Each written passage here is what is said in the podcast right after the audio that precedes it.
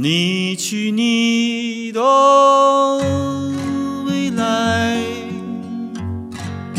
我去我的未来，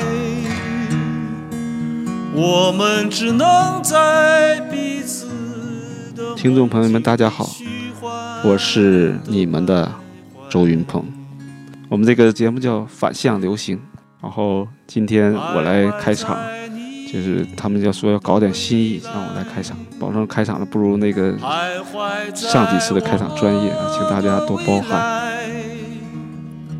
徘徊在水里、火里、汤里，冒着热气，期待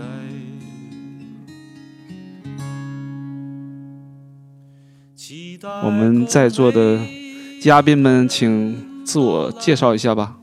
大家好，我是董小姐。你好，董小姐。嗯，我是那个呃反向流行的主任，《新京报书评周刊》董梦姿。然后我旁边的于雅琴，于小姐。于小姐，大家好，我是于雅琴。这位就是宋冬野喽，是吧？哦，我不是宋冬野，宋冬野是我的前同事，但是我没有见过他。我是磨铁图书的编辑杨海泉，大家好。好的，我们回到正轨上来。我们第八期的反向流行聊天室突然变身午夜电台了。然后我们几位在结束了一天紧张忙碌的工作之后，来到了中关村的某家书店，跟周云鹏老师与他的图书策划编辑海泉碰面了。今天我们就一起聊聊写作，聊聊音乐，吹吹牛逼。刚刚周老师代为开场了。其实周云鹏老师今年一口气出了两本书，一本是小说《笨故事集》，是海泉做的；还有一本是随笔。行走的耳朵，对，今天就是在这个活动结束之后我们录的节目。之前我们都说周老师是有一个大标签儿，是最具人文气质的中国民谣音乐代表。我看他现在出书的速度快赶上出专辑的速度了。周老师，那个民谣歌手、诗人、作家这些标签里，你最看重哪个呀？呃，民谣歌手、诗人、作家，还是歌手吧？我觉得歌手挣钱比较多，就收入基本上靠演出呢。大实话。对，出书、写诗，这个都，哎呀，只是打打牙祭而已。嗯，所以还是当民谣歌手比较好。其实我还是觉得周老师好像跟一般的歌手不太一样，就是您对文学是特别的关注的。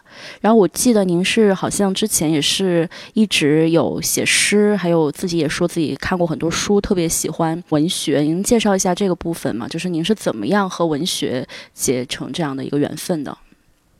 阅读吧，其实我的生活最重要的一个环节是阅读。就小时候就是喜欢读书，也是生活太闭塞，因为你生活没有什么别的娱乐，没有什么别的交际，就只能在家里读书。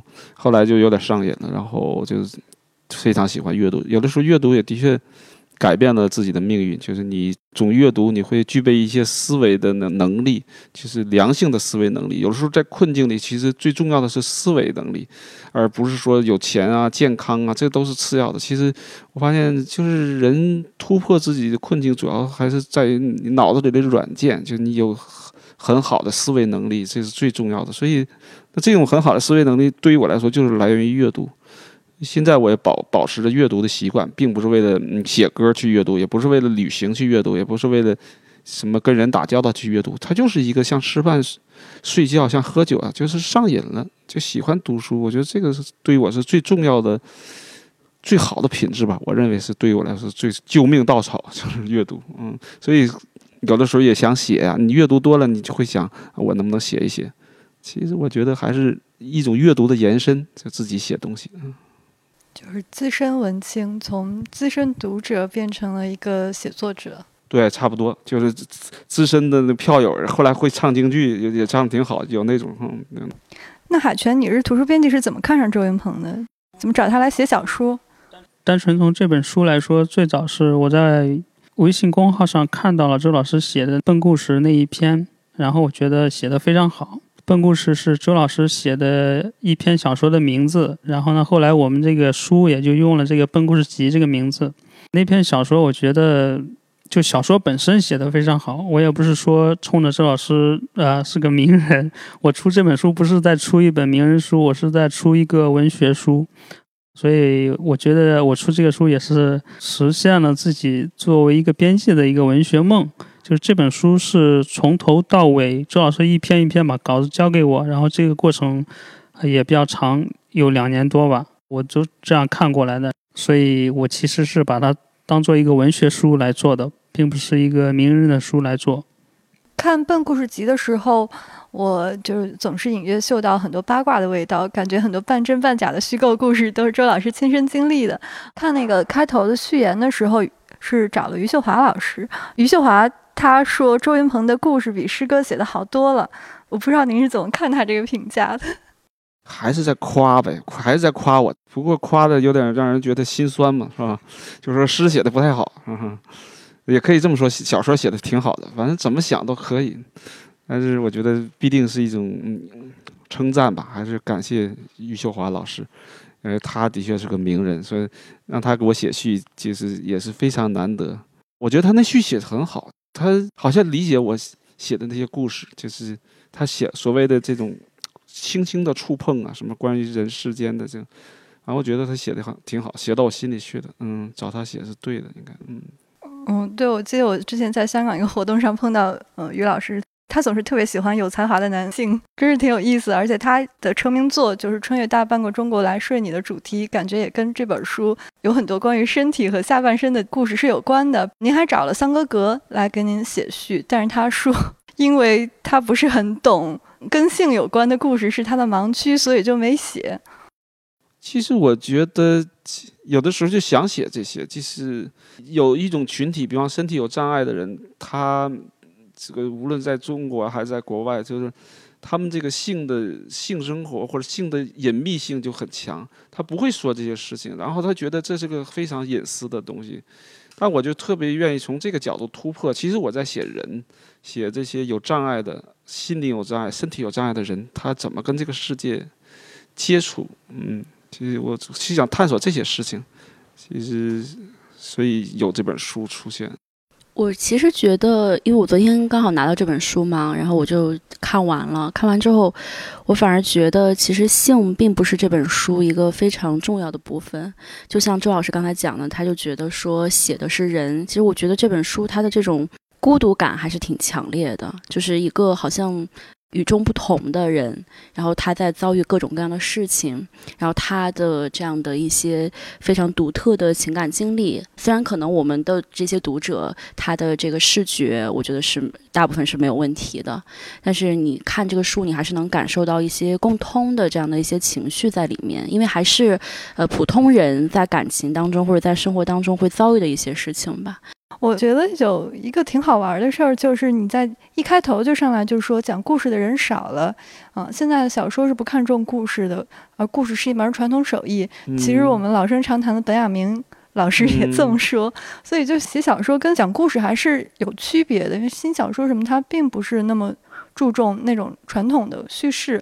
我看您的这个书的时候，我觉得。挺像看那种豆瓣日记的，就特别放松。我觉得这是一个现代人的符合他那个生活节奏或者生活方式的一种小文章的写作方式。嗯，我觉得挺有意思。就是在今天怎么讲故事，我们的故事也不是以前传统的时候那种一一一代人他们去了什么远行回来给别人讲，嗯，这是亲身经历，而是我们今天就很碎片化，但是还是有故事的。所以。你你可能是你们民民谣圈里比较擅长讲故事的人吧？也不是，嗯，张伟伟比我还能讲故事。嗯，因为其实讲故事，我认为是看你怎么讲。比方说，同样的故事，讲的人不一样，那保证是不一样。你在过去有这种行当叫说评书，就大家在戏园子里坐的，然后他都是讲武松打虎，他这就是有讲的好的，有时候讲的不好的，是吧？就是一个故事情节嘛。所以我认为故事本身不是决定性作用，就。讲故事的方式是最决定性作这，所以这也是小说的一种特点嘛，就是你这个情节可能都是谁都发生过，日日光底下无心事，主要看你怎么讲，怎么叙述它，怎么去解构它，这个很重要的。就像我说的，刚才你说的，就是张伟伟特别会讲故事，他讲故事就是就是那种像拉面一样抻过来拉过去，然后讲的你就觉得哎呀好，就很爱听。后来怎么了？后来就他很善于讲故事，就是有时间你就听听伟伟讲故事，讲的特别好。然后这次写序，本来邀请他写序，然后后来。我的书都出来了，我都我看后来我他也不给我写了，我也不好意思问他。然后我有一天我的书都快出来，我在网上晒了一下，我以为说啊，老周我要给你写序的时候我都给忘了，说他 这前一阵特别理由，对前一阵特焦虑，他说前一阵怎么把这事忘了，我说没事忘了，我说你得欠着我人情，下一回再写。所以我觉得我这个书也挺奇妙的，我在序里夸了两个人，三格格还有张伟伟，我说他们都特别善于讲故事。然后结果谁也没给我写序，哎呀，真是。呃，现现在债就欠下了，以后会还的。哎，那你觉得这些擅长讲故事的朋友，他们有什么共同的特质吗？好像你说提到他们都是有口音的人，有方言，对他的思维，我觉得是那样。他他保证是，他会很会观察。周围的人的生活，还很会观察那些细节。他首先要对很热爱生活。一个不热爱生活的人，他保证没有兴趣观察别人。我管你吃喝拉撒说什么呢？我没有兴趣，是吧？我自己都觉得很厌世了。那你讲不了故事。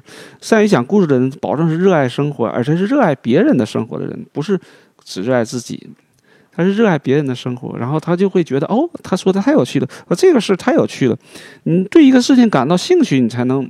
愿意把它叙述下来，因为讲故事很多是转述，是吧？就不是你自己的故事，回忆可能是故事，但也有是转述别人的事情，然后把它说的惟妙惟肖，非常生动。就这个能力在于你热爱生活，然后你喜欢观察别人，然后你还以观察别人的生活为乐，然后我觉得那才是讲故事的人的品质吧，就是有好奇心，然后有爱心，就是这样的，嗯。我想问问海军，你对《笨故事集》里面印象最深的故事是什么？你在编的时候，其实很多印象都很深。我还是说《敬亭山》吧，这篇我也是把它正好放到了第一篇，我觉得是完成度非常高的一篇小说。这篇小说有古典诗意的那个气氛，然后还有点《聊斋》的那个感觉，但是它的结构很很现代，我觉得。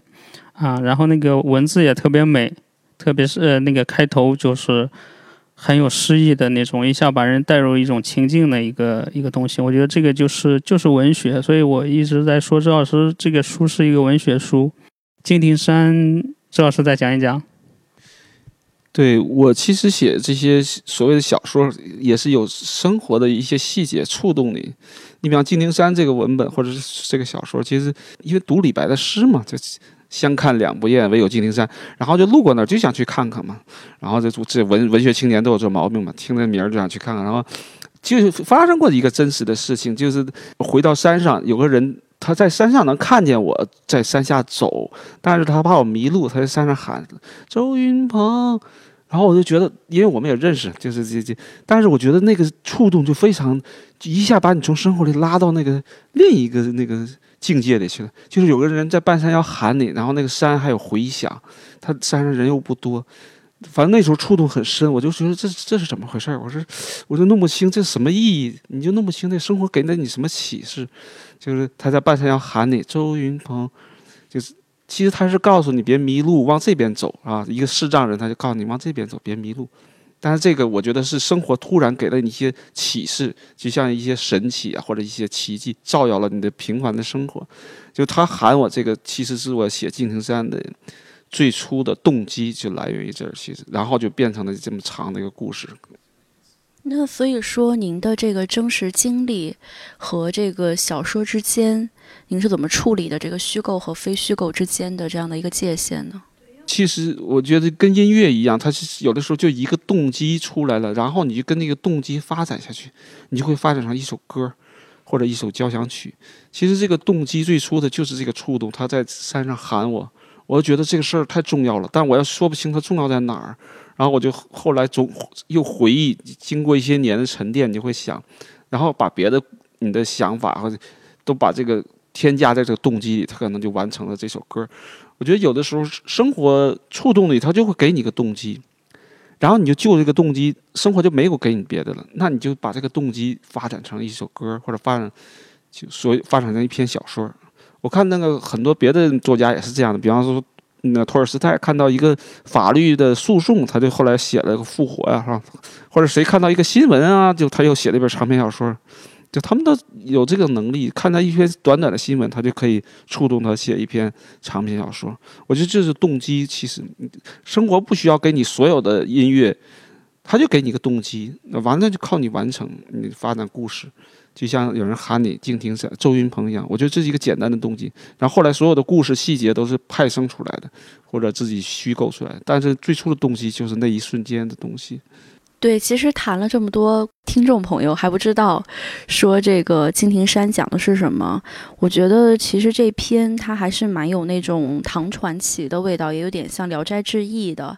他是讲说有一个人，他到山上去投宿，然后他住在了一个女士家里，就是这个女士她是有一个茶室，然后在山上就是一个标准的可能《聊斋志异》的这个故事原型的一个开头，然后他开始每天晚上做梦，就对这个女士产生了一些春梦的遐想，然后。对，就可以这样讲。它里面有几次就是讲到这个描写他的这个春梦的进程，其实还挺精彩的。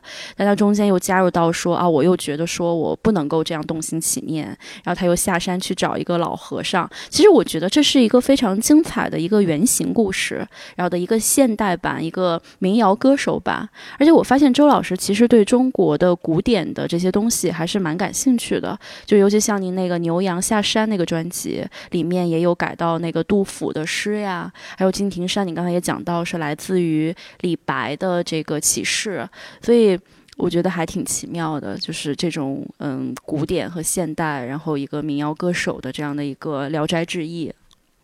对你说的唐传奇，其实我还真挺喜欢的。有一阵儿特别爱看唐传奇，有像《李娃传》呐，还有那个蚂蚁就到蚂蚁国里转了一圈那个故事，还有好多唐传奇非常好，就是很优美，而且很就那样的，又不是完全的民间故事。当然，《聊斋志异》我也很喜欢，有一阵《聊斋志异》是我的枕边书，就是经常翻来看。它有四百多个故事嘛，没事就读一读。呃，这个小说叫《敬亭山》，的确受了那些故事的影响，就是它。我我发现这个恐怖的事情和色情的事情总是一体的，就是有时候恐怖会让你有色情的冲动。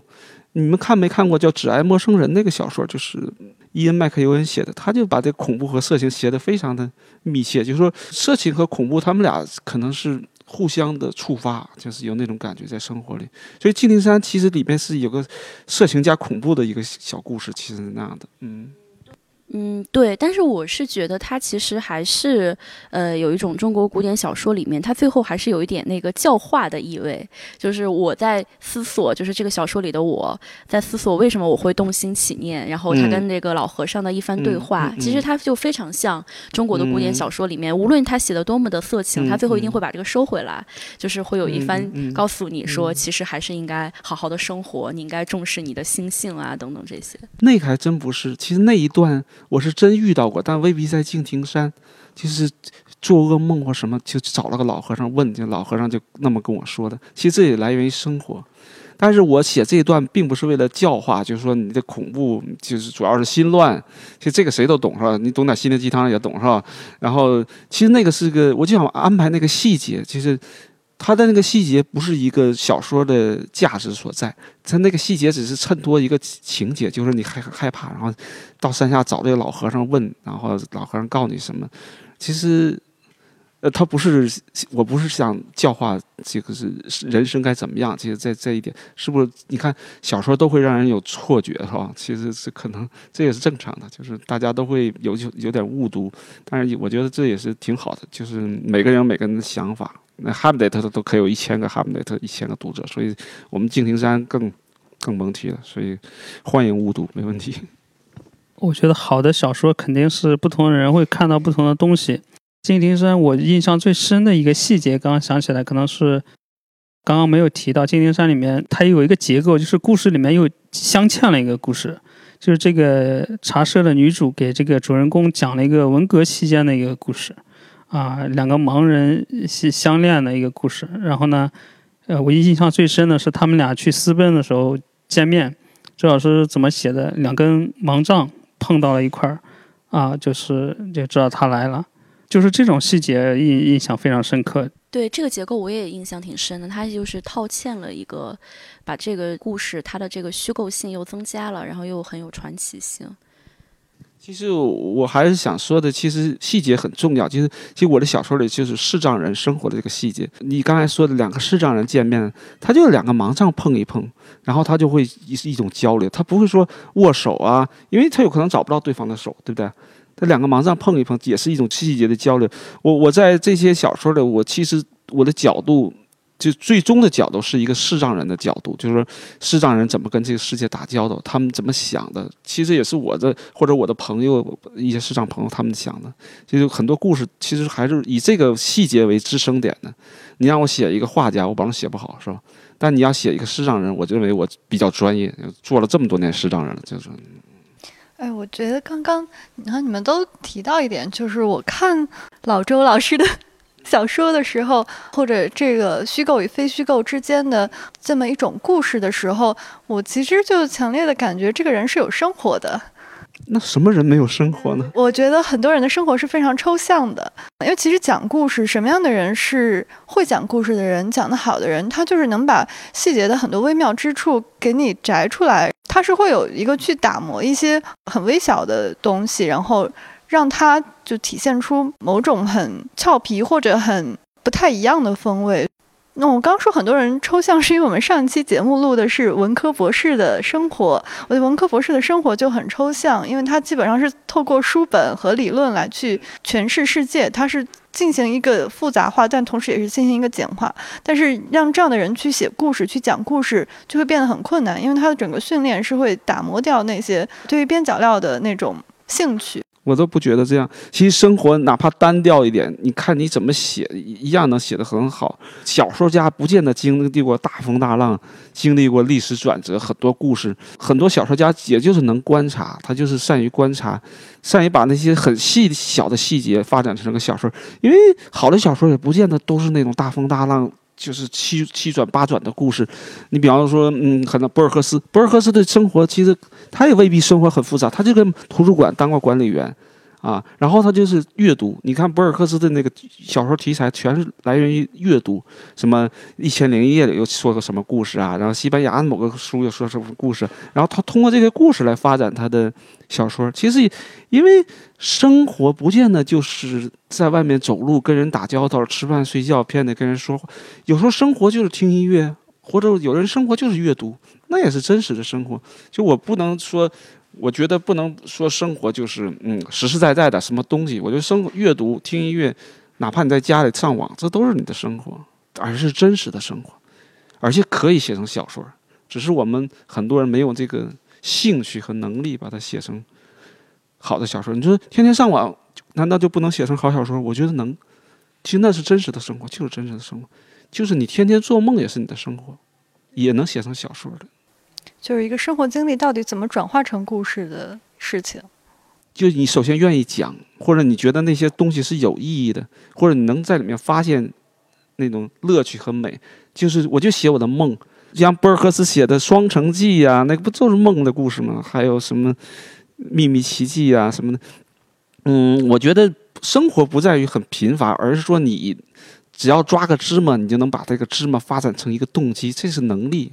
而不是说我天天的给我个吸管，然后我把它变成了芝麻。其实生活可以很平庸，可以很乏味，那你就写你的乏味的故事呗。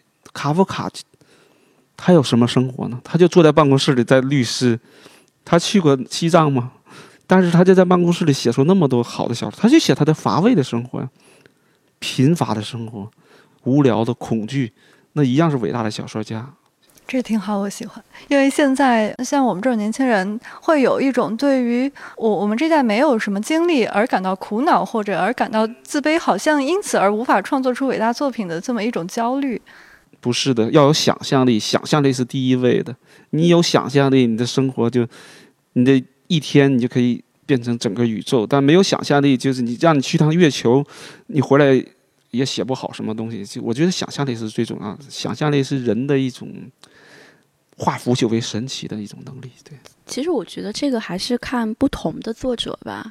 有，我觉得作者其实分成两种，有一种他就是特别的天真浪漫，然后想象力非常丰富的；还有一种他是生活经历本身就非常丰富，他把他的这些经历转换成文字的。其实还是两个不同的向度的。像海明威就是你说的，比方他游历过很多地方，又坐飞机摔下来过，又怎么的喝酒，女朋友很多，他就那种作家。但是，但福克纳他那个对头福克纳是，他就在美国南方生活，他甚至他那个他不愿意去，对任何地方没有兴趣，但他一样写的很伟大，写的《喧哗与骚动》啊。其实都是这样，就像你说的，可能每个人的境境遇不同，性格不同，他就要找到属于自己的那条路，这是最重要的。对他好像是非常的极端的那个向度，要不然你就非常的单纯的在一个很闭塞想闭塞的想象的世界里面，嗯要不然你就是真的在人生当中经历过大彻大悟的。其实我这个话还是王国维说的嘛，他就说有两种写作者，一种就像李煜这种天才的诗人，其实他在皇宫里也没经历什么，还有一但是还有一种。可能他后来经历的这些东西，嗯，苏东坡啦，对啊，或者说曹雪芹啊，也也会给他的这个写作带来非常丰富的滋养。但我们对您的理解还是觉得说，您是一个经历非常丰富的人。嗯，有可能。你看我这些都是来源于好多动机，还是来源于真实的经历，听到过的的故事啊，或者经历过的事情，不是那种博尔赫斯型的，就是他会悬想啊，不用经历那么多。所以可能是我还是靠靠山吃山，靠水吃靠海吃海这种，就是自己被迫的经历了那么多事情，所以不要把它浪费了，就写成这么一个故事集，就这样。对，反而就是现在一些作家，他特别强调什么中国现现实太丰富了，已经超越了我们想象，恰恰是一个挺没有担当或者挺放弃自己想象力的一个表达吧。其实也是一种误读，因为文学必定是文学，它不是就现实很丰富你就能写好，这是两回事儿，是吧？就是说文学它是需要你去观察、升华、虚构或者什么样的一个东西，不见得说中国现实很丰富，你就应该产生伟大的作家，还真不是那样。我觉得，嗯，不过说到这个话题，其实我在您的歌曲里面也发现这样的一个脉络，是就是您早年的一些歌，比如说《中国孩子》呀，或者《黄金周》什么的，它还是对现实有很强烈的一个回应的。有点批判现实。对，嗯但是后来我觉得越来越内卷，然后越来越文学，有这样的倾向吗？也许有吧，就是还是忠于自己的现实生活。可能那个时候在北京卖唱，然后在北京生活，那个跌打损伤的，你就会很困惑。但后来生活就是在南方生活就比较温暖了，那是我真实的生活，就阅读啊，然后在家里就是坐着想想这个想想那个，然后说那就没有那种情绪的，什么买房子、黄金周这种，那我就不能故意的去，哎，我得去北京体验生活啊，我得去海淀再去卖唱。我觉得那有点做作嘛，是吧？其实后来也是尊重自己嗯这个时候的真实。那我的真实就是这么想的，很古典，然后去读李白啊，读读杜甫，那也是我的一段真实的那个际遇，其实这样。就不再写北漂伤痕文学了。那已经写过了嘛，他人也不能总写一个东西，是吧？是，觉得你写的东西还是有一种幽默感吧，就是可能跟你说话、跟你平时的那个状态是一样的。然后我看到你之前有一句话说，一个受了苦的人才能产生幽默。幽默它它并不是滑稽啊，幽默可能我觉得是那样，它有点黑色嘛。为什么叫黑色幽默？他就受过很多苦的人，然后你能把这个苦化解的，或者你能够把它变成那种很自嘲的东西，然后才能产生幽默这种东西。滑稽就不一样了，滑稽是逗人笑嘛，幽默可能有的时候会让人难过的，或者让人笑中带泪那种感觉，嗯。其实您说到这个受苦，我在您的这个书里面发现，其实还挺重要的意象，一个是那个阿炳，还有一个是那个高渐离，就是他们也是可以说是所谓这种受了苦，然后做出大事儿的人。就是为什么你会写这样两个人物呢？就是你你感觉到他是你你能够隔着很遥远的时空能理解他们。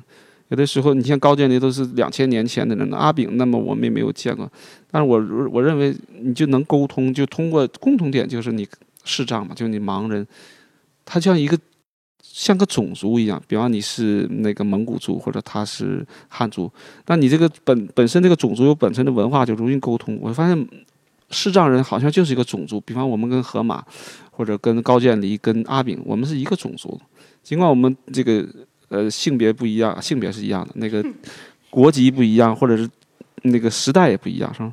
当然你就容易沟通，你就想高渐离他怎么想的，阿炳是怎么想的，可能就是失明本身是一种血缘关系，可能这种灾难造成了一种这种血缘关系。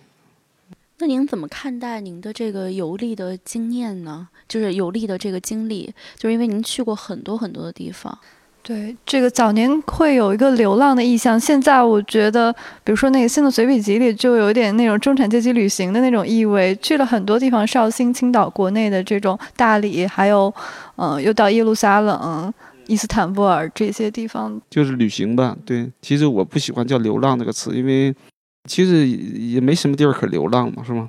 你都得要坐车嘛，你又不能，你又不能都是现代化了的地走。方。对，有人说啊，老周，你听说你徒步走到过西藏？我哪有那事儿？我说我坐着火车去的，那就是哎呀，其实旅行这种，其实其实这种爱好不是为了写小说而旅行，嗯，就是你喜欢到处走一走，然后去看一看别的地方。嗯，反正这个人世间你也活不了太久，要到处看一看嘛，是吧？开阔你活着的领域，嗯，然后有可能回来就把它写个故事。你说没有写的还有很多，就写不出来了，得留在你的记忆里，呃，不跟别人分享也挺好的。嗯，就是怎么调动所有感官来去体验、去经验一座城市呢？因为大家就说什么上车睡觉、下车撒尿，去了哪儿什么也不知道，这是很多现代人去旅游的一个状态。就是信息密度很低的一个打卡的行为，但是这个旅行对你来说的意味，反正肯定不是这样的。还是兴趣吧，这个兴趣是多方面的。有的时候是关于文学的兴趣，你很喜欢莎士比亚，那你可好像要去趟伦敦嘛，你要看一看，然后你会验证嘛，他写的那个《哈姆雷特》在哪儿发生过，有没有这个事儿啊？或者伦敦有一个莎士比亚剧场啊，这可以去看看吗？我觉得有的是出于阅读的兴趣，比方说看圣经就想去耶路撒冷看一看，然后到耶路撒冷你还真摸到那个橄榄树，耶稣的科西玛尼园那个橄榄树能触摸，这就一种旅行跟你阅读印证在一起那种快乐，我也不知道这种快乐是为了什么。有的时候出于那种偏好，就有些地名就让你觉得很神奇，有些地名就。就就想去看看，这是为什么叫这么一个名字？我我过去查到西藏，我也写过，就昌都那个有个地名叫也要走，我就好帅。我说还有个地方叫也要走，我觉得太好奇了。但我也没有去过，但是有生之年一定去看看。就是为什么叫这么一个名字？其实有些时候就是觉得好奇，就是那个地方叫那么一个名字。还有的是因为那个传说，比方前一阵我去希腊，就因为。特别喜欢希腊神话，然后就去看看那些什么雅雅典娜在哪儿生活的，阿罗阿爱神又是在哪个岛降生的，然后其实都是出于好奇，我我觉得是那样的，嗯，好奇心。对我感觉好，你你一直在往南跑，比如说你从辽宁铁西区，然后来北漂，后来又去绍兴，然后又去大理生活定居。是啊，不知道为什么是吗？没往西跑是吗？要去甘肃啊，去新疆什么？可能对幸福的一种渴望吧。因为发现我，我觉得南方好像更温暖、更阳光，然后男人更有礼貌，女人更性性格温顺，还什么的，水果更好吃。然后就趋利避害嘛，人就奔南边跑。我觉得是一种对对幸福的一种渴望和。期盼那种本能的反应，奔南边去了就嗯。那您之前其实您也说过，有很长一段时间就是四处的走学、唱歌这样的一个经历。那么后来就是现在在大理定居，你可以跟我们讲一讲，就是你在大理生活的这样的一个状况。因为在我们的想象里面，觉得那个地方还是一个蛮乌托邦，或者很多的艺术家、作家去了，对，都在那里生活。也没那么浪漫，其实大理挺现实。我还写过一个歌叫《表叔》呢，你们可以听听。嗯，就送到精神病院。然后大理也有它的事事故，也有它的无可奈何。比方物价很贵，我认为年轻人没有一定经济能力或者没有一定经济基础的，在大理根本挣不到钱。有些人就很浪漫的跑大理，在人民路上摆摊儿，然后穷的要命，就挣不到钱。他吃的比北京、上海还贵，有可能房租也挺高的。其实。哎，其实没有那么浪漫，都是有一定积蓄到那儿，就就说说是阳光晒太阳，哪有那么多？你不挣钱，没有钱花，这天天晒太阳也吃不饱啊，这么，所以大理是有点被神化了。我我我不认为它是什么乌托邦。所以你现在的生活节奏大概是怎样的？生活节奏还好吧，就是跟我们家导盲犬熊熊早上散步啊，然后上午就回来读书啊，练练琴，就基本上这些事儿。呃，偶尔去古城见个朋友啥的，嗯。其实我觉得您说的这些生活和我们想象里面的那种放荡不羁的民谣歌手已经非常的遥远了。哪有放荡不羁的民谣歌手啊？您这个放荡不羁的民谣歌手，您具体说的谁？民谣歌手都还都挺老实，都养生民谣。现在我们见面都在一起谈。哎呀，说那个最近那个血压怎么样？血压高吗？确实有点高。哎，那个怎么？哎，听说有一种山楂茶，这个喝那个特别好，是吗？哪儿有啊？就这样的，谁聊谁该。啊，这是一种，我也是误读吧。所所以，其实我看那个您的那个书里面，前面有序言，有人写到，就是这是一个，就是到了一定的年龄之后的人会做的事情，就是写小说，或者里面有很多对自己以前经历的回顾。对您，您怎么看这个部分？因为之前我们也知道您是生了一场大病嘛，这个会会改变您对生活或者对生命的理解吗？可能吧，是不是想把一些事情记录下来，或者一些感觉？把它把把它凝固出来，就所以写的这些小说。我要不写金庭山，可能我山上有人喊我这个事儿，永远也没人知道。可能也想就把它记录下来。我估计有有这种对于年龄的恐惧感造成的这种写写。对，我还感受到了一种对于呃青春和妹子的渴望。什么妹子？对，对于青春和妹子的渴望。哦。嗯，有有一点小小的寂寞。我觉得是。的中年男子。对。都会这样吧？谁愿意对老年什么的渴望？我觉得很少吧，是吧？就是人们都是这样，就像奔奔南方去，为了阳光和舒适。人们都在说青春，现在好像很多人都说青春，青春就是可能就就是这样的，都想那样年轻、青春，然后活有有有生命力的那种活着的好好生活，就趋利避害吧，都是这样那你的写作生活大概是怎么样的？其实我跟雅琴私下里都很好奇，就是盲人是怎么写作，就是语音输入吗，还是怎么样？对，电脑软件就可以语音输入，它会。我现在用那个什么什么双拼呢？你打一个单词，然后它就告诉你这个什么词，大地啊，它念出来，然后你再按确认键，大地就出来了。有的时候整句都能出来，你就总写的话，它就有认知能力了。就很流畅的一句一句出来了。这个其实我们都都能理解，但是我更想知道是早年的您的这个文学经历是什么样的。比如说在在科技还没有那么发达的时候，用盲文也可以。就比方你你构思个小说，然后用盲文，像那个盲文是一种拿那种笔在纸上扎的一个一个窟窿那种能触摸的，然后写下来再念给别人，然后让别人给你翻译成汉语，那样就挺麻烦的。我早期就那么写，但也有一个方式，就口述。比方说，我现在我也没有盲文，我也没有电脑，来，我就我就说吧，然后你给我记录，记录完你就给我念一遍，我再修改一下，这个也是一种方式。对，所以我就觉得这种口述，其实在您的小说里面就有增加了它的这种传奇性的东西。就是其实最伟大的文学，就荷马史诗，据说也是这样口述口述的，或者是唱出来。还有托斯托耶夫晚年的小说就是口述，他妻子帮他记录的。可能口述我发现会容易流畅。